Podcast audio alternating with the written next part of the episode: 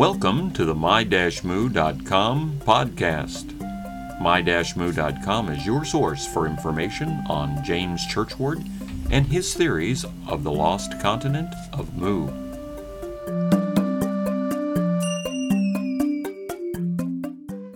Podcast number four Relics of Mu.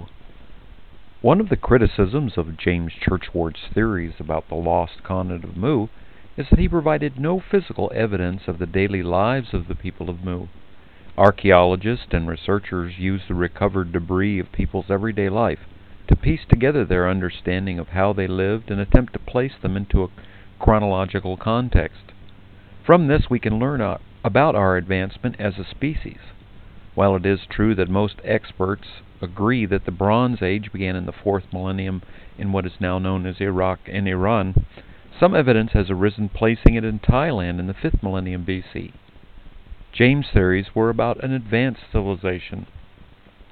One ancient relic of Mu depicted in the 1931 Lost Continent of Mu was described as Relic of Mu. This is believed to be the oldest jar ever uncovered. It is made of bronze, inlaid with gold symbols, and was taken from one of Mu's submerged cities. It is estimated to be over 12,500 years old. This is certain to be evidence of an advanced civilization if it can be shown to be true. Well, after more than 75 years, one mystery can be resolved. Here are pictures of four metal vessels identified by James Churchward as relics of Mu. One is the same jar as depicted in the 1931 Lost Continent of Mu with a close-up of the inscription that is so difficult to see in the older picture. Included in one of the vessels is a typewritten note which says, This little vase from Mu, taken from the ruins of Hiranapur, uh, one of the sacred cities of Mu which now lies about 70 feet below the surface of the waters. It is one of the twelve pieces recovered.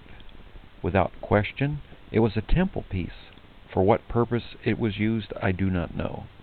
On the inside of the mouth there is an inscription, written in one of the most ancient writings, Henifert, as it was called in Benares, which really is Uyghur Karen.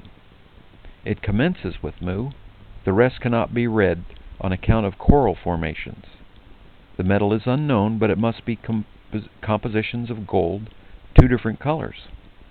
Any other combination of metals would have soon gone to pieces in salt water through galvanic action. One of the vessels has been examined by a curator at the British Museum and identified as late 18th to early 19th century from India. After looking at photographs of the other vessels, it appears that they all that they all are from the same period. Another expert examined the inscription and pronounced that it was most likely a proper name the owner of the jar.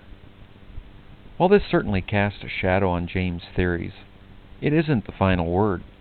With the revelations that items exist in private collections, it opens the door to further opportunities of discovery.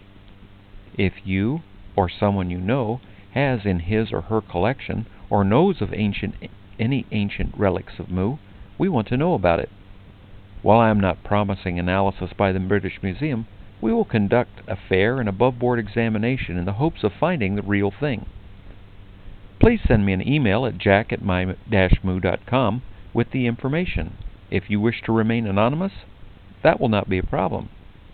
Thanks for tuning in, and have a great day. This production, copyright 2007 by Churchward and Company, all rights reserved.